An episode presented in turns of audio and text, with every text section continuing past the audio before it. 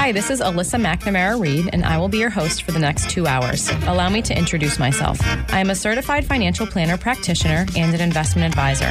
I am co owner of McNamara Financial Services Inc. in Marshfield, Massachusetts. McNamara Financial is a federally registered investment advisor, and by my definition anyway, is a true family business. We work with clients like you every day, regular people that need help making sound financial decisions, or people that want one less thing to worry about. I work with clients for a fee based on assets that I manage, or an hourly or flat fee for creating financial plans. I am not compensated via commissions unless I have the pleasure of helping someone with their insurance needs. There are some things worth paying for, and perhaps a lifetime of financial security is one of them. I, of course, cannot guarantee that working with me will ensure a secure financial future. McNamara on Money has been a call in talk radio show since 1990. I love hearing from listeners, and there truly are no dumb questions. In fact, I like the simple questions because everyone should have the answer to those. Just don't call me asking for the next hot investment or which market is going to outperform this year. Number one, that's not the nature of this show. And number two, I have no idea.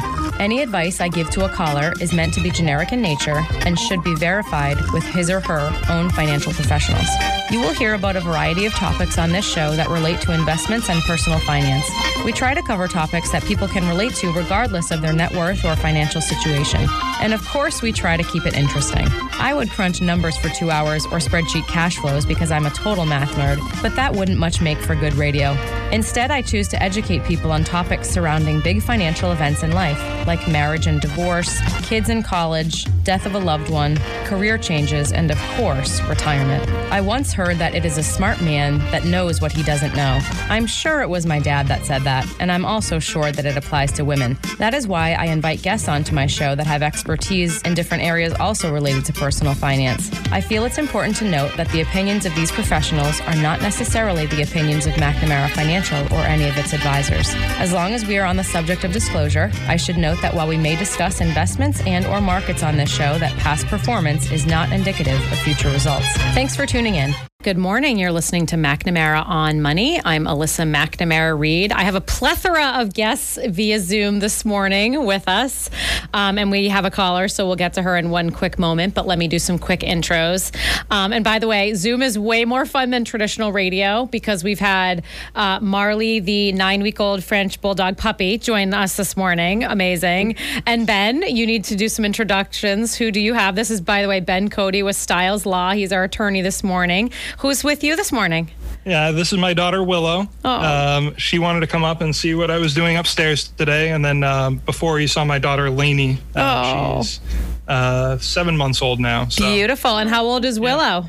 uh, she's a little over two. Oh, you are busy, busy at home these days. Well, I'm impressed at how quiet it's been on your end, then, given the fact that you have a couple of little ones in your home. Actually, Tim was saying how great your audio sounds, given your fancy microphone that you have there Yeah. in your Well, in your that's home. good. Yeah. Um, we also have Sharon McNamara with Boston Connect Real Estate. Good morning again, and her puppy. Morning. Uh, good morning. And now joining us is my coworker Cheryl Clem. Good morning. Good morning. And I just, uh, puppyless and childless. So Oh, yeah, we were saying you can't have a snuggle on your lap this Yeah. morning. Um, if I was at home, I would have lots of snuggles with me too. Um, so, and Cheryl, Cheryl uh, is at her beach house down in Onset. I was there yesterday. We had a little uh, office get together, so that was lovely. End of summer, little get together. Thank you for hosting. Um, I asked Cheryl to join us because Cheryl has an investment property um, and had a terrible experience with a tenant and uh, actually worked with Ben Cody here to resolve the issue. And um, Cheryl offered to come on air and just share that experience um, with everyone. So thank you for doing that, Cheryl. Um, so I didn't, I actually never got like the whole story. I just knew that you had trouble um, with a tenant that didn't want to leave and you had to work with Ben to resolve it. So do you want to just maybe share that experience with our listeners? Oh, I'm sorry. Hold on. I have, hold on. Hold Yeah. on. You're right. You're right. I just remembered we have to go to, we, I have a, we have a caller. So uh, let's go to Patty from Scituate. Good morning, Patty. You still with us? Good morning. Yes, I'm here. Good. Sorry about that. I almost forgot to uh, get to you. So thanks for I'd being be patient. listening anyway. Good. So what can we do for you this morning? All right. Well, um, back before the break, there was some talk about security deposits, and I wanted to ask. I have some income property. I have a tenant that's been there uh, in the apartment for 23 years. Not a problem. Good tenant. At the time, 23 years ago. When I rented um, to him, I didn't take a security deposit. I called it a last month's rent, which he knew and I made note of in the file. So I'd like to know what the difference is between the last month's rent and security deposit and how that affects now he's going to move. Yeah, that's a great question. So the landlord tenant statute allows for both a last month's rent and a security deposit. Uh, so the security deposit, like we talked about, is really there to make sure that if there's damage, the landlord can use the money to repair uh, the apartment. It has a lot of strings attached with uh, kind of that whole checklist, keeping in a separate bank account, receipts, all that sort of thing. Uh, last Yeah. month's rent is a lot different. Uh, and just like it sounds, it's meant to pay for the last month that the tenant's going to be there in advance. Uh, and so there's actually no special requirement that it's held in a separate account. Um, Okay. And uh, it doesn't accrue interest. So, um, and there isn't that possibility of paying uh, triple damages or the 5% per year. Um, uh, it, it, there really isn't any of that that goes along with the last month's rent, which is why I have a lot of clients uh, who actually take a last month's rent and skip the security deposit Right. uh, if they don't want to deal with it. Um, so Okay. the the only thing that I was a little concerned with was that uh, if there is a written lease, it doesn't mention the last month's rent. Um, but as long as you uh, have uh, some writing, uh, you're comfortable uh, testifying in court that it was a last month's rent and not a security deposit, uh, and the judge credits that testimony, uh, then you really shouldn't have any sort of problems uh, with respect to that last month's rent. All right, and just to follow up, 23 years ago when he rented, his rent was 725 a month, and now it's 1250 a month. So, do uh, I have any problem asking him for the difference? Uh, nope, you should be able to ask for the difference. So it's just a credit against the last month's rent. If the rent goes up, um, uh, uh, you can certainly ask for the difference. In fact, a lot of landlords ask for an increase, so make an additional payment to to bring it up to that last what the new rent would be. Uh, I don't. Right. Think that's a great idea. I would just ask for it at the end, um, Okay. and uh, most of the time the tenant doesn't have a problem with that um, because they understand that they paid the last back 23 years ago. Great. I really appreciate that. You just relieved me from some stress. Oh, good. Patty, you're so lucky to have had a great tenant for 23 years. The same tenant? Uh, well, we're great landlords, and they've always been happy, but he's actually buying a house, so I'm very happy for him. oh, good. That's wonderful. All right. Well, I hope your next experience in your, if you keep the investment property, is as, is as good as this one. Thank you so Yeah, much. you're welcome. Thanks for the call. All right. Have a good day, Thanks. Patty. Bye bye. I just I whipped I whipped out my financial calculator and I was looking. I just did the. Um, she said 23 years ago 750. What is the rent now? 1250. So for anyone that's curious, that's a 2.24 percent uh, growth on the rental income, which which about keeps pace with inflation over that period of time. So I was happy for Can you, that. do, can- you use that little calculator and figure out if um, it was a security deposit and she didn't have it in a um, interest bearing account, what 5% over 23 years would have been? On 750. Yeah, right, Ben? Because isn't that what you said earlier? That Yep. it would be 750. Yeah, so 5% what per per year. per year? Yep. So she would owe so future value 750. minus- Hold on, I didn't do that right.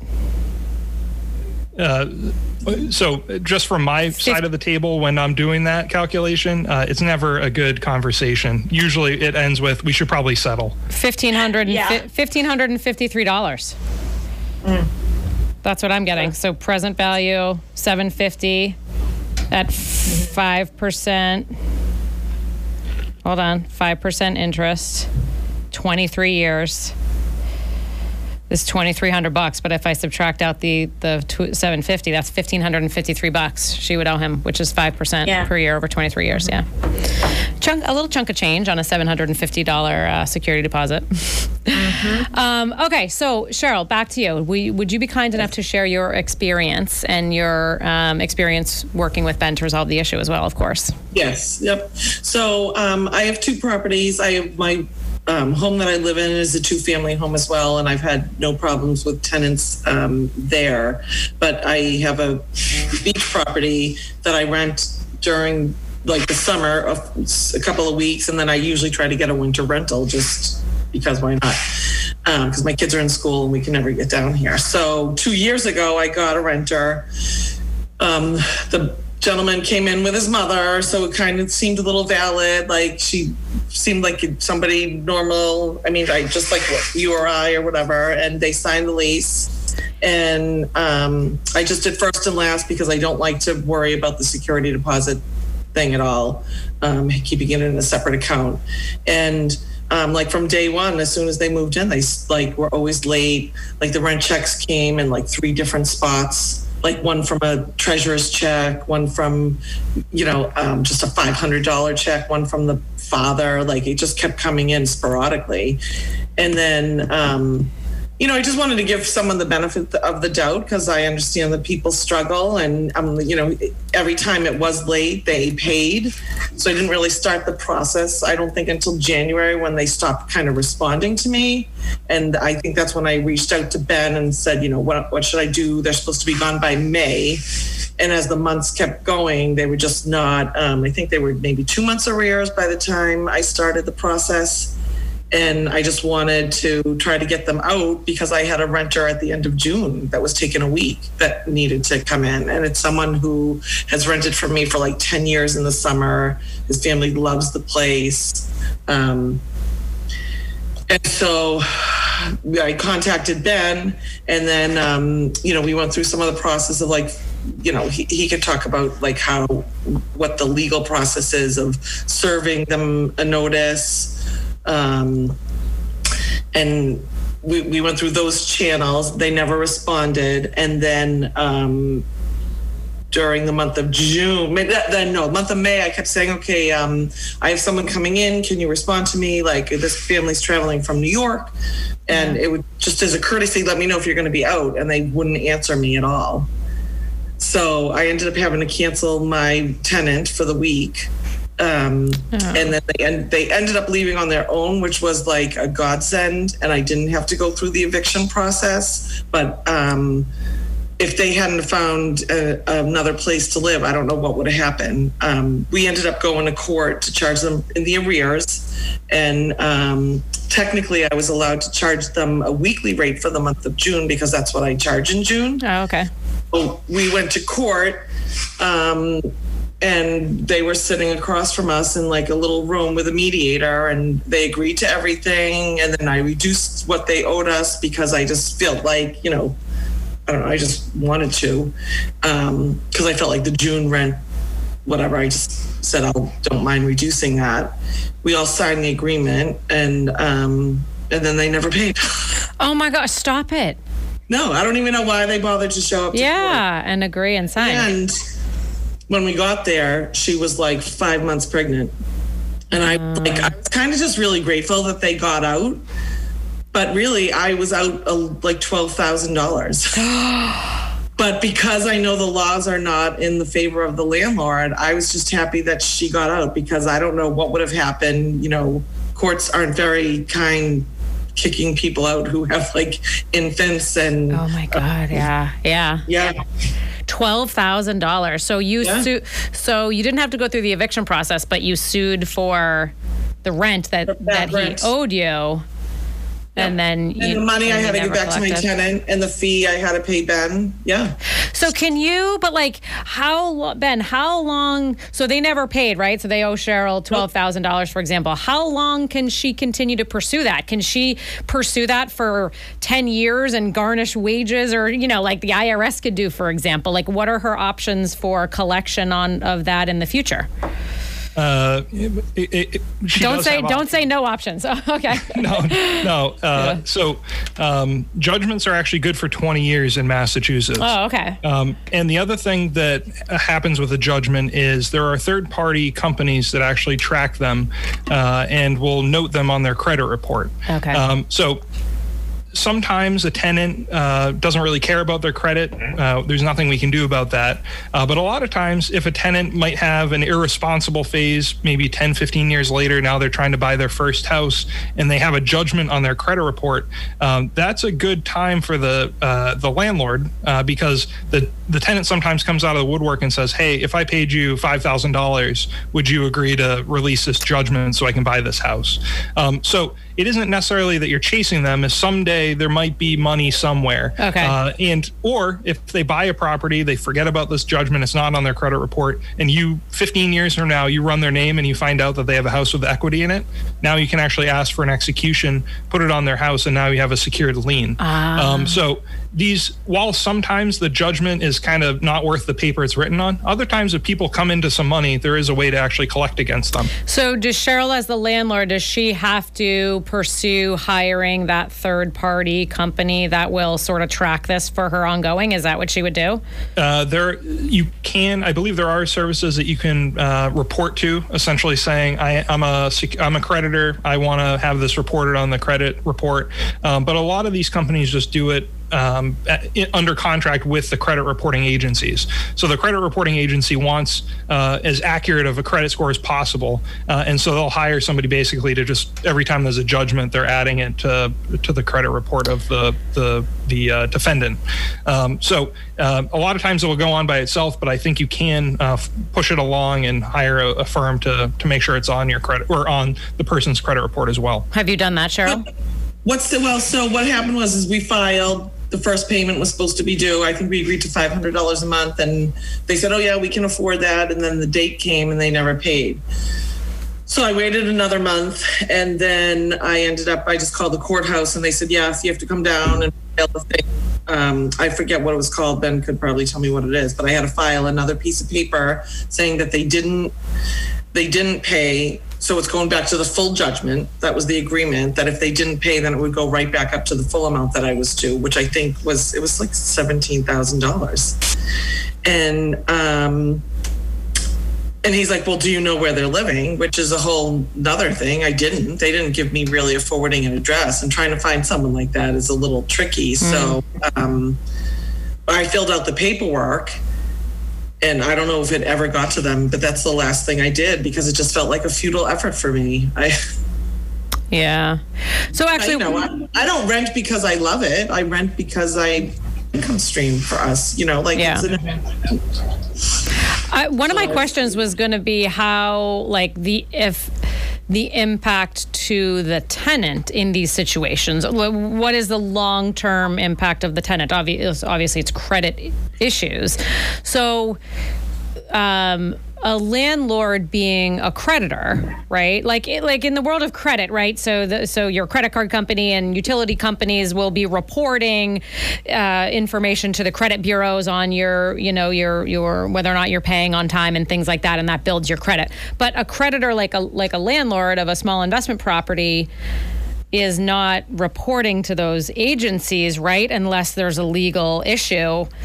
So is this so is it the only time it's getting on someone's credit report, right, is when it goes to court? Is that right, Ben? Yeah, so Yeah. there there is a possibility for uh, a medium-sized landlord to become a, a reporting Okay. company to the credit reporting agency. Okay. Um, but that's very unusual because you have to. Usually, there's a minimum number of uh, accounts, and we're probably talking somewhere over a hundred units. Oh, okay, uh, which yeah. you're. I would consider that medium in the grand scheme of things. That sounds pretty big to me, but yeah, I guess in the grand scheme of real estate, yeah. Yeah, well, if you consider it against a national company that might have several Yeah. thousand apartments, Yeah. um, uh, they're certainly reporting Okay. uh, or very likely to be reporting. Um, so the the individual or the smaller uh, landlord uh, often will see that those go on to their credit report um, essentially by themselves because there's that third party that's combing the public records uh, on behalf of the credit agencies. Um, but there are um, services uh, where you can essentially ask them to, to report it for you uh, to the. You, you can't directly report it unless you have an account with the credit agency, uh, and usually it requires a lot of uh, volume to make that work. So could Cheryl go to so there's someone that Cheryl, for example, could contact to make sure that this is on that that tenant's credit report? Is Yeah, that right? yeah, But she so would have to go through that process. Yeah, yes. So there are uh, third-party services that you could uh, contact to do that, but there's uh, uh, an alternative as well. You don't have to necessarily take a passive approach to this. Okay. You can um, ask the court essentially to bring uh, the tenant in and uh, have the tenant prove why they can't pay the judgment. Um, so in a lot of cases, the tenant will bring in their bank account. They'll fill out the personal financial statement, and they'll say, "See, I don't have anything at the end of the month." Uh, in which case, it's kind of futile. Uh, but 20 years is a long time. Somebody that's not making a lot Yeah. of money today, 15 years from now, can be making a lot of money. Uh, and uh, you then have the opportunity to have the court say, well, I see that you have money, you have to pay. Um, and at that point, they can actually force the tenant to make a payment. Um, so it isn't just passive. You can take an active role and actually um, ask the court to bring them in. And if the person doesn't show up, you can actually ask the court to arrest them. Um, so there's uh, there are mechanisms to get them into court to at least talk about paying you. So I'm to that the second step, right? So i- is my judgment out there against them then, or is it? Y- Yep. So your judgment is on record at the uh, courthouse. Uh, very likely, it's on their credit report, just uh, by virtue of those services that comb through the records. Okay. Um, but you could certainly look into um, uh, trying to take a more active role, in making sure it is reported. Uh, but also, what I usually uh, coach my landlords to do is uh, to to just check the registry of deeds every few years to see if they've bought a house. Oh, Um, uh, okay. Yeah. because a it tells you where to send future legal service but also if they have a house now there's something of value that you can put a lien against uh, and that's really uh, the name of the game so um, whenever we're evaluating a, a tenant's likelihood of paying if they own an interest in real estate uh, that's kind of the gold standard because then we know there's money somewhere uh, it's not just bank accounts that we're trying to go after Ben, can I ask a question in regard to this? It was one of my questions I wanted to ask you, anyways. Sure. So, in a situation like Cheryl had, and she is renting to one person, so this one person is on the lease, but it's actually, let's just say, a boyfriend, girlfriend, um, or even husband, wife, but the lease is only in one person's name. Then they go ahead and buy a property, but they put it in the opposite spouse's oh. name. Oh.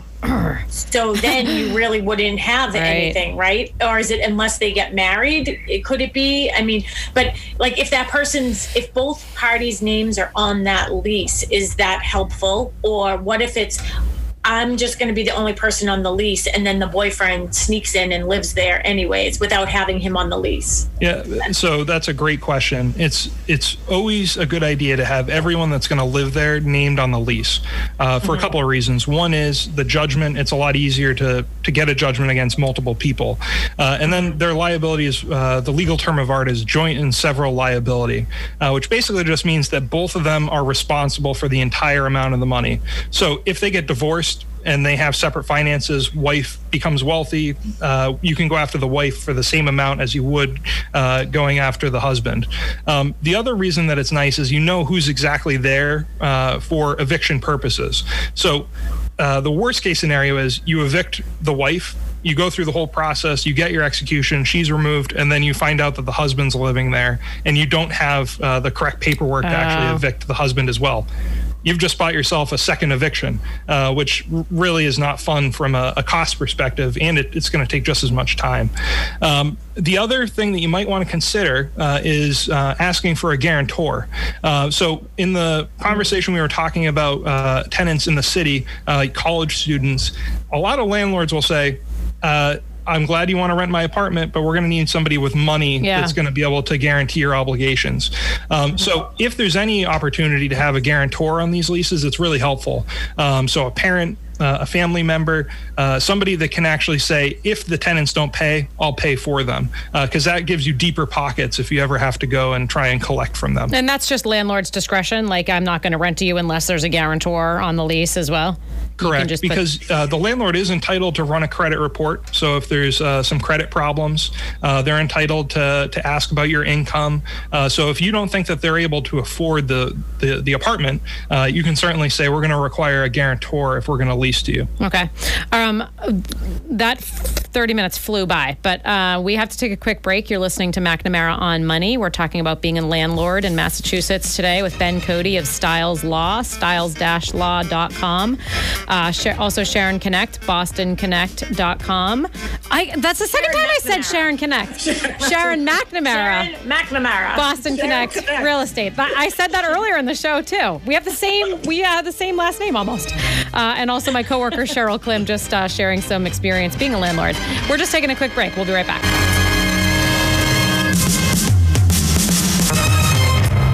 And we're back. You're listening to McNamara on Money. I'm Alyssa McNamara Reed. Before we get started, I have two shout outs today. My husband, Kirk Reed, 40th birthday today. Mm. So big day for him. He hopefully he's still sleeping. He loves to sleep in. So hopefully uh, I left a quiet house. All the kids were still sleeping uh, when I left. So hopefully he's still sleeping. So happy birthday to Kirk this morning. Um, and also happy 50th wedding anniversary to my parents. So Mike McNamara, many of my listeners know, uh, founder of the show, has uh, is celebrating his 50th wedding anniversary uh, with my lovely mom this morning. So happy anniversary to them. And we're looking forward to celebrating very small celebration. You know, you do what you can do these days, uh, but we're going to do that with them tomorrow. So that's wonderful. So big, great people. Oh yes, thank you, Cheryl. Yes, I agree. Um, and I was just saying, like, I haven't been, you know, I haven't been busy planning anything for what six months, and this weekend, both of those things, it was just kind of crazy uh, trying to coordinate. Um, a little whatever you know what you can do these days to celebrate a special occasion which reminds me sharon i think you still owe me a video for my parents. I, I do. I do. Yes. Uh, today's you. me and Mark's anniversary as well. So 28 years today. Happy yes. anniversary! Oh my gosh! Yeah. Why didn't I know that it was the same day as my parents? I didn't. You know, know it's sort of interesting, Alyssa, because I was thinking about it this morning, and you, you know, your dad was obviously in our wedding. He was one of the you know groomsmen or whatever, and I don't think that we knew that it was their anniversary the day of our wedding. Oh, so that's sort of like them. You know what I mean? Not to sort of take the spotlight away from yeah. the bride and groom. so yeah, 28 years today. Happy anniversary to you and Mark as well. Thank then. you. And now I will remember that. Big uh, uh, August 29th, big day. Um, yeah. Okay, so uh, that is Sharon McNamara with Boston Connect Real Estate. Sorry, I kept mm-hmm. calling you a different name, which is ridiculous. That's okay. um, and also, we're joined this morning by Ben Cody with Styles Law. Um, we're talking about being a landlord in Massachusetts. This has been awesome. I have 100 more questions, but only about 25 minutes uh, left in the show. And my coworker Cheryl Klim this morning sharing her experience uh, being a landlord with an investment property. Um, and I, I, forgot two investment properties, right? Because your home in Hanover is yeah. a multifamily. So you've had a tenant yeah. there for um, a long time, but ha- uh, have had great experiences with that, as I understand. So thank you for being with me this morning. Um, so I guess. Um, gosh, there's so much left to talk about. But what I, I think what I want to get to next is talking about um, the due diligence that landlords should be doing in terms of background checks, credit reports, stuff like that. So, what options do people have, Ben, and what should they be doing uh, with regard to their due diligence before renting their property? Uh, sure. So, uh, one thing I want to say right off the bat is I highly recommend uh, hiring a real estate agent to actually vet your tenants and oh. find tenants for you. Oh, okay. Um, so one thing that I've found is that a lot of my clients, there's a disproportionate number that have found their tenants on Craigslist and Facebook. Um, and you can kind of see where I'm going with this. If you have the intermediary of the real estate agent, they're going to do the vetting for you. They're going to meet the person. They're going to ask them about their prior history. They're going to know all the questions to ask. They're going to ask for the references.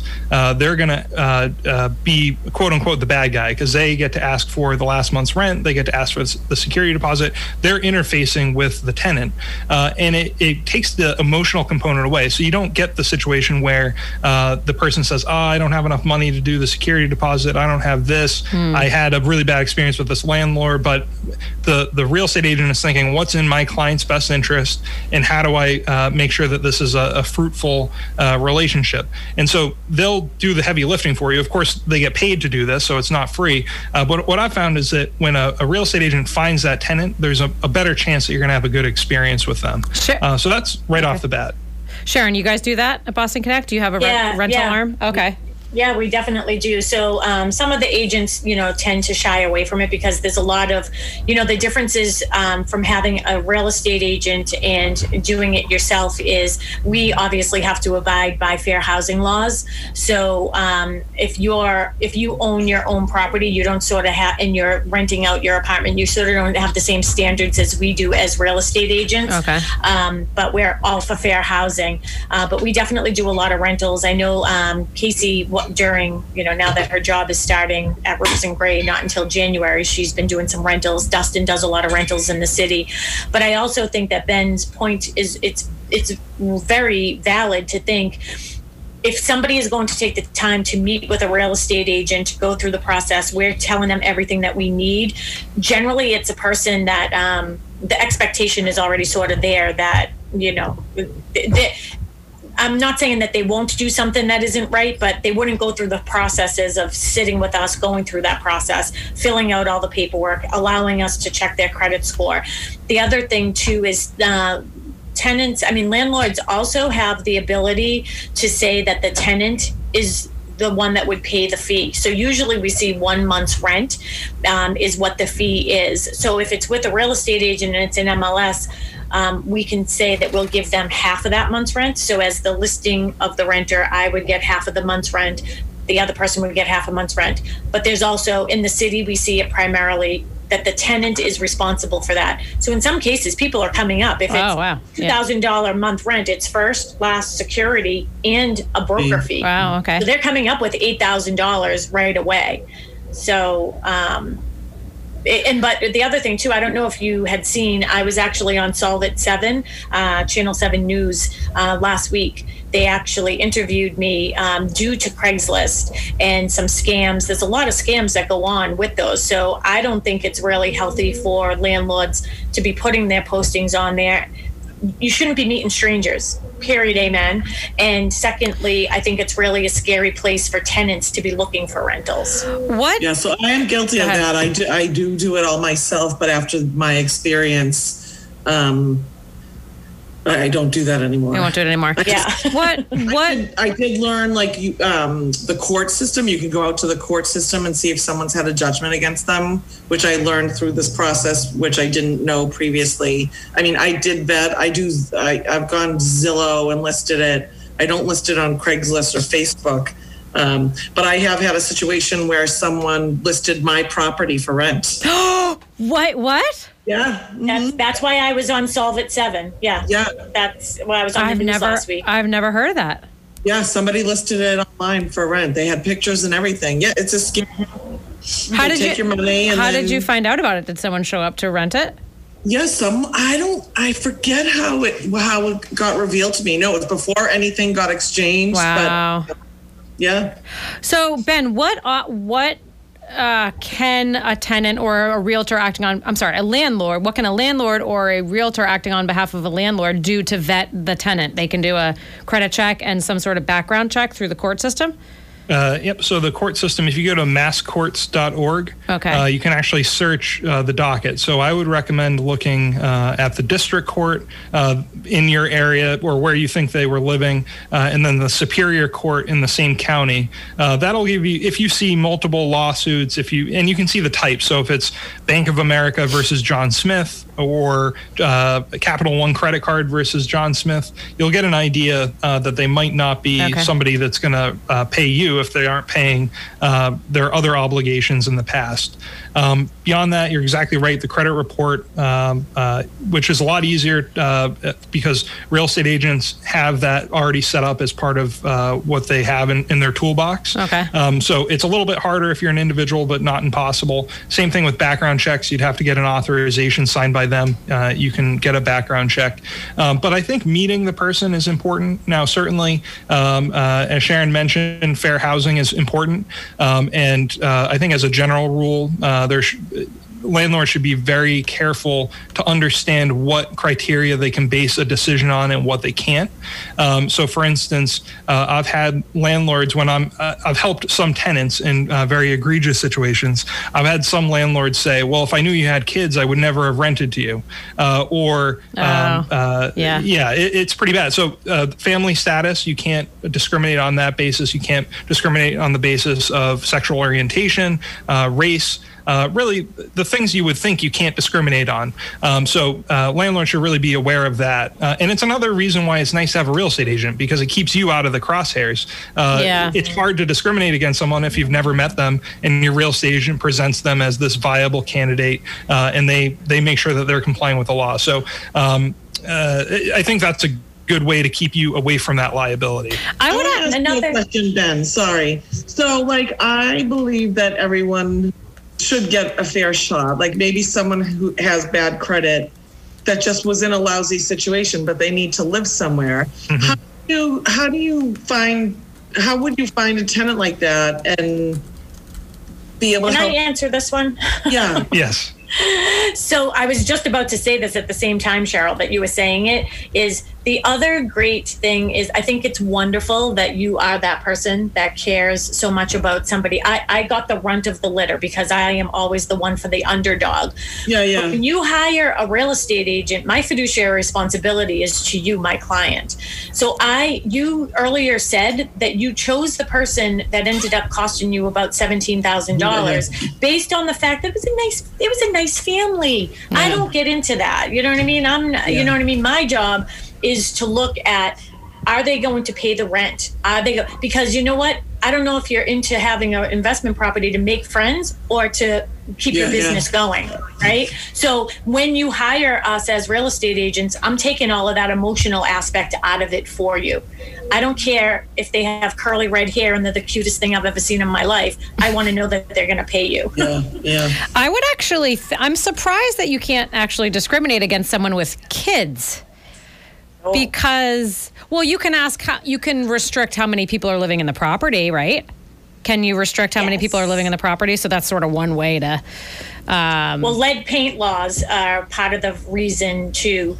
So, um, lead paint, when you, and again, we could go on for another two hours, but you know, On with lead paint? laws, well, even just lead paint and being a landlord, like Yeah. if you have somebody that's living in there, or what if you if you rent to somebody who isn't pregnant at the time, then they do become pregnant, and there is lead paint, so you can't, you know, you just have to go through the proper protocol. I know for us too, I'll give one quick example of what happened to us with our two family and how I sort of went around it was not around it, but we had a tenant that wasn't paying, I think it was like six months. Mark takes care of the rental. I didn't really want it to interfere with my real estate license. He never told me. He never gave a notice to quit. So that's another story. But um, he's like, you know, she hasn't paid in six months. So I called her. I hear a baby in the background, and I was like, hmm, are you babysitting? She's like, no, didn't Mark tell you? Like, I had a baby on the couch in the apartment. I was like, no, that that didn't. Men- he didn't mention that but they weren't paying their rent. And so now we're out six months rent. And what i opted to do was cash for keys. And i said i'll pay you to leave my apartment. So i left it up to her how much you know she wanted to pay. She came back with $500 and i said "I- i'll be there with cash. Is that legal? and we her that's legal? cash cash for keys. That's what i said to her. We'll pay you to help you with your resources to leave. Yeah. and she did do it. So I guess and we got her a moving truck. yeah. Yeah. she you know she didn't have to accept it. Um, so she did leave. After that i what i did is i went to pembroke town hall and i went down to the veterans department and i just said hey do you have any veterans that may be looking for an apartment? Um, what i didn't know was that they are also um, given sort of a stipend of sorts um, that they don't pay it isn't um, like section 8 even though section 8 is great because you know you're always getting paid from the state but um, they are subsidized so that money is Mm-hmm. given to the veteran for rent and then the veteran pays us but we took Did you guys talk about Section 8 in No. the first hour? no So that is a great way to go, right? Because it comes from the government. Someone, right? someone explain to me what Section 8 is. i had been Uh, sure. So Section 8 is um, uh, basically housing assistance Okay. uh, for low income citizens. Uh, and so a landlord, if they want to become a Section 8 landlord, will essentially have their property inspected uh, by the program. And if it's certified, uh, they'll be placed with a tenant. Now, the nice part about Section 8 is um, most of the money, depending on the, the person's needs, uh, almost all the money or uh, a majority of the money will come from the state on a monthly basis. And then whatever is left over, uh, that that balance gets paid by the tenant. So I've had situations where uh, $1,100 is paid by the state, $100 is paid by the tenant. The tenant stops paying, it's still a profitable It's still $100, property. yeah. Um, That's and fair so- market value, right? Isn't that what they look at? Is it fair- or or is it under fair market value that the, they structure the rent? Uh, I think it's fair market value. It's fair market Oh. value. Yeah. So as a They get landlord, that's that's great, right? So as a landlord, that's that's ideal, actually, right? so it, they get a voucher so the people will get a voucher of how much they are given a month so now it's up to the either the real estate agent or the tenant to find a rental that's similar so let's Okay. just say you know okay i'm giving you a voucher for $1500 a month it's based on you know whatever the criteria is um, then you can find an apartment for $1500 or you could find an apartment for $1800 the subsidized part is the 1500 they come up with the 300 I would imagine that as a landlord, that's a pretty ideal, excuse me, tenant, right? Because the the income will be consistent as the majority of it's coming from the state, right? Uh, there's no free lunch, uh, so the, Okay. there are some downsides. Uh, so evicting a Section 8 tenant is very challenging. Um, it has to be for cause, uh, so that uh, now one of the causes could be I want to renovate, I want to uh, have a new tenant, I want to increase the rent. I want to I want to live there as my primary residence. Correct. But Okay. with a normal lease, on a month to month lease, I could say, I'm terminating your lease because I don't want to rent to you anymore. Uh, or I'm terminating my or my lease with you because it's Saturday. Um, with Section 8, you have to have a reason. Yeah. Uh, Yeah. And you have to Okay. serve Section 8. You have to serve the tenant. Uh, and in addition to that, judges will generally give stays of execution until the tenant can find another qualifying property. Uh, and because there's a long wait list, because it's uh, a program that a lot of tenants uh, like uh, being with, um, it can take a long time to find a new suitable apartment uh, because the program actually helps the tenant find a new apartment. Okay. Um, the other problem with it is um, uh, because the tenant is being subsidized by the state, any money that they receive might hurt their qualification. So Sharon mentioned cash for keys, which is a great strategy. That doesn't work with Section 8. Um, I've been in a situation where I had a, a client who's a developer. He wanted to knock the building down, and he said, Ben, get the person out. I don't care what it costs.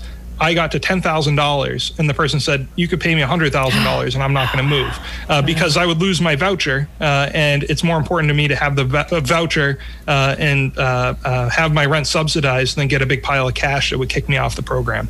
How do you lose your voucher? Like, how long is a Section 8 valid for?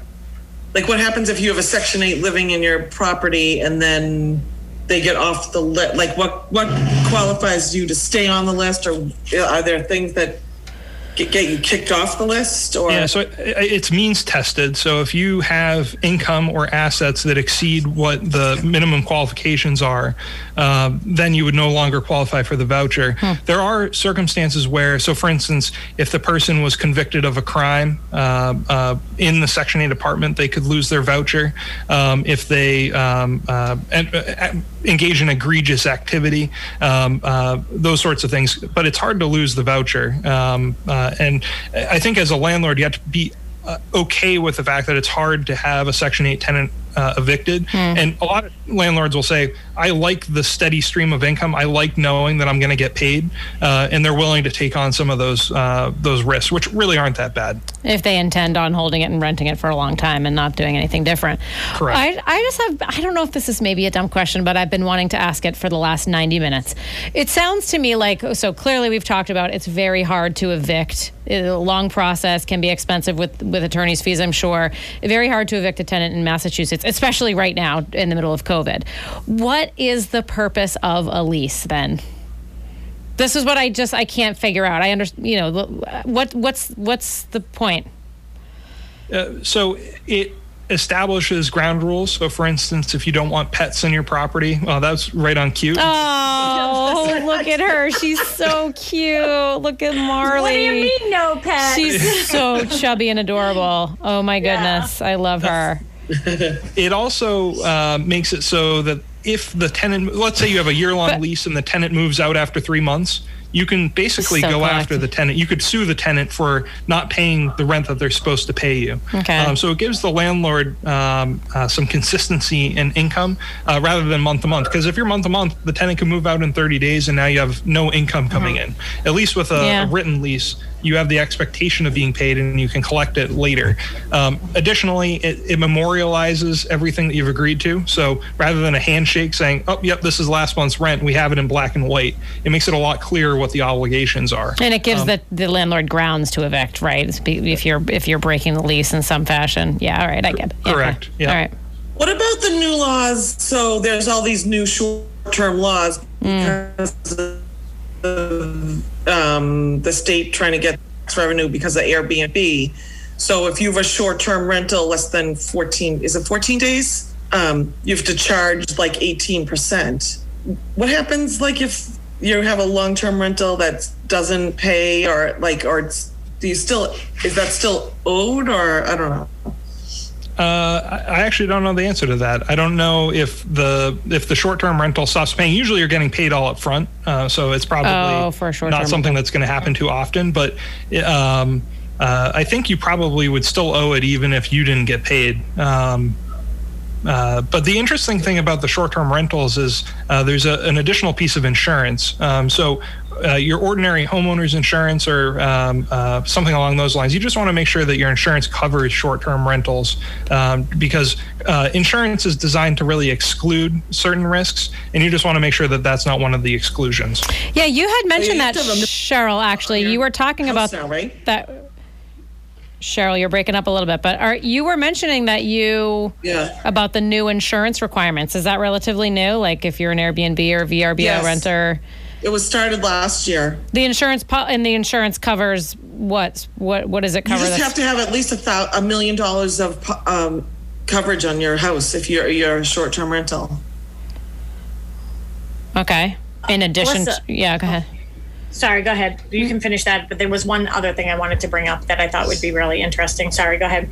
What, I, how is that different from is that in terms of the coverage amount? That's different from just carrying a regular insurance policy on your property. They're just mandating that the, that the coverage is at least a million Yes, for replacement coverage or liability or maybe liability. I would Oh, think because of the short term aspect of it. okay. Sh- uh, Sharon, go ahead, Ben. Uh, so the the replacement will cover you. So that's the structure. If uh, if they damage the property, God forbid the building burdens down. Yeah. Um, the the personal or the uh, the liability would cover if somebody slips and falls on the property. Yeah. Uh, uh, there's a, a wrongful death, something along those lines, where you have a catastrophic loss. So you've always had to carry insurance on your property, but they're just mandating now that if you're doing a short-term rental, that you have a minimum amount of coverage. That's what it is. Okay. Right. Um, Sharon, we just have a five or six minutes left. What's your question? Okay. So I thought, um, Ben, maybe you could hit upon this is now with the legalization of marijuana um, in Massachusetts, how can tenants, um, how can landlords sort of restrict people from, you know, having letting people grow it and smoke it and do all of those things in the property? Yeah, and that's uh, a perfect example of why a written lease is helpful. Okay. So, um, for instance, uh, I'll, I'll make an analogy to smoking cigarettes. Uh, cigarettes are completely legal. Anyone over, I think it's 18, can buy them. Um, the but a, a landlord is completely within their rights to say you can't smoke in my apartment. And the same thing applies for marijuana legalization. So uh, recreational, at least, you can say no smoking of any kind. You can say no growing of uh, uh, uh, plants. You can you can make those restrictions as a landlord, uh, and those are enforceable terms of the lease contract. But what if they're using it for medical purposes? And the same question goes with dogs, and you don't allow pets, but somebody says, "Oh, this is my emotional support dog." Yep. So um, I'm not sure of the answer with respect to the the medical use. Um, I do know that service pets are absolutely something that uh, tenants have a right to, to have. Uh, I'm not sure um, how far we've come with uh, emotional support animals, um, but it, it, there's always kind of a, a gray area. Uh, so I think. Um, uh, that's the type of question that if you had a tenant that said, "Oh no, I'm," uh, if you find that your tenant has a, a, an emotional support pet, or you have a prospective tenant you want to rent to that has one, uh, I think that's where a, a lawyer can come in uh, helpful um, because even if you just want an answer to that particular question, that's something that I can do a little bit of research. Uh, give you the answer, and then you're protected, so that you're not. Uh, the last thing you want to do is write something into a lease that gets you in trouble three years from now when you go to evict them, uh, and now uh, you have additional damages. Uh, so I think that is actually one of the things that um, I'm able to help with. If you have a discrete question, uh, even if I don't know right away, I'm able to go and research it and give you my best advice. It seems like there's a lot of emotional support animals around these days, right? Like, don't you, when people, when I was flying, you know, more regularly, that it seems like there was a lot of animals in the airport now, emotional support animals. Um, all right, we just have a few more minutes. So, um, is there anything, Ben, is there anything like glaring that we missed in terms of your advice for a landlord, you know, things to do to protect themselves? Um, is there anything that we missed on this topic? And we're definitely going to have to have you back again because I feel like there's a lot more we could talk about. But anything that we missed for today, that's like really Yeah, big. it was a lot of fun. So I look forward to coming back uh, sometime soon. So the um, there's two things. One, uh, I think talking about how to hold property is important. Um, so um, a lot of landlords elect to, to either hold it in a, a, a limited liability company or, Oh, yeah. a corporation.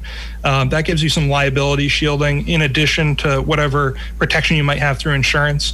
I think we could talk for a long time about that. We could well. probably have a whole show on that almost, right? Yeah, exactly. Yeah. Um, the other thing that I think is um, uh, worth talking about is um, estate planning. Uh, so I think whenever you have an asset, there's kind of a tie-in to how you would want that to pass uh, upon your death. Um, and then the last thing I just want to mention is a bit of a disclaimer.